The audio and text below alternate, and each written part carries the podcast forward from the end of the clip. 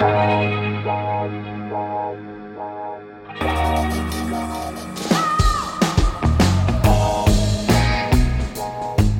à lire, un podcast de Bernard Poirette.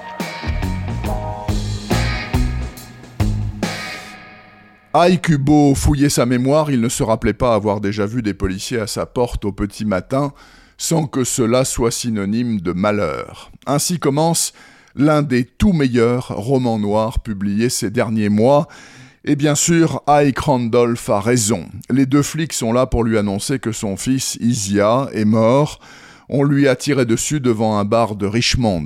Il a été achevé d'une balle dans la tête. Même chose pour son mari Derek, du boulot de professionnel. Ainsi va la Virginie, un État où il ne fait pas bon être homosexuel, avec comme circonstance aggravante qu'Isia était noir et Derek Jenkins blanc.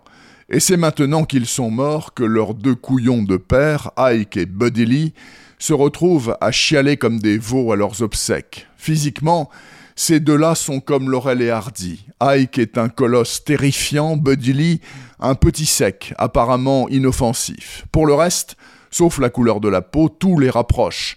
Ils ont plus de 50 ans, ce qui est remarquable vu leur pédigré.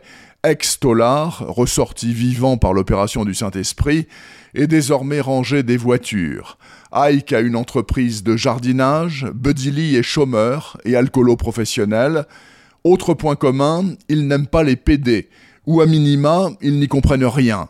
Mais de là à laisser filer les assassins de leurs gamins, pas question. Alors, les deux vieux malfrats vont prendre la route et réactiver leur ancien savoir-faire.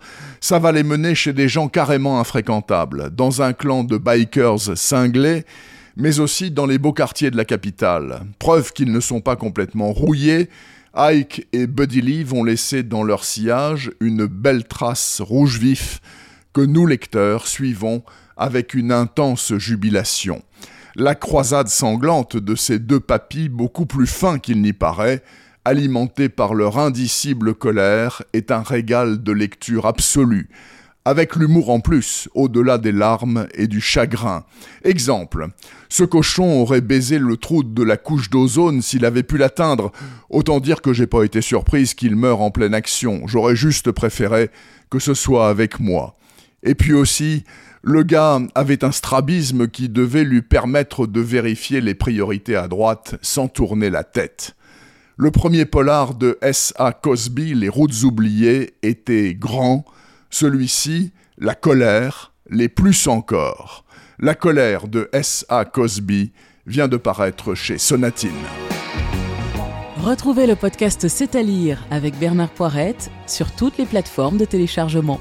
Et rendez-vous sur le site bernardpoirette.fr pour vous abonner à la newsletter et être informé dès qu'un nouvel épisode est publié. Suivez toute l'actualité du podcast C'est à lire sur les pages Facebook et Twitter de Bernard Poirette.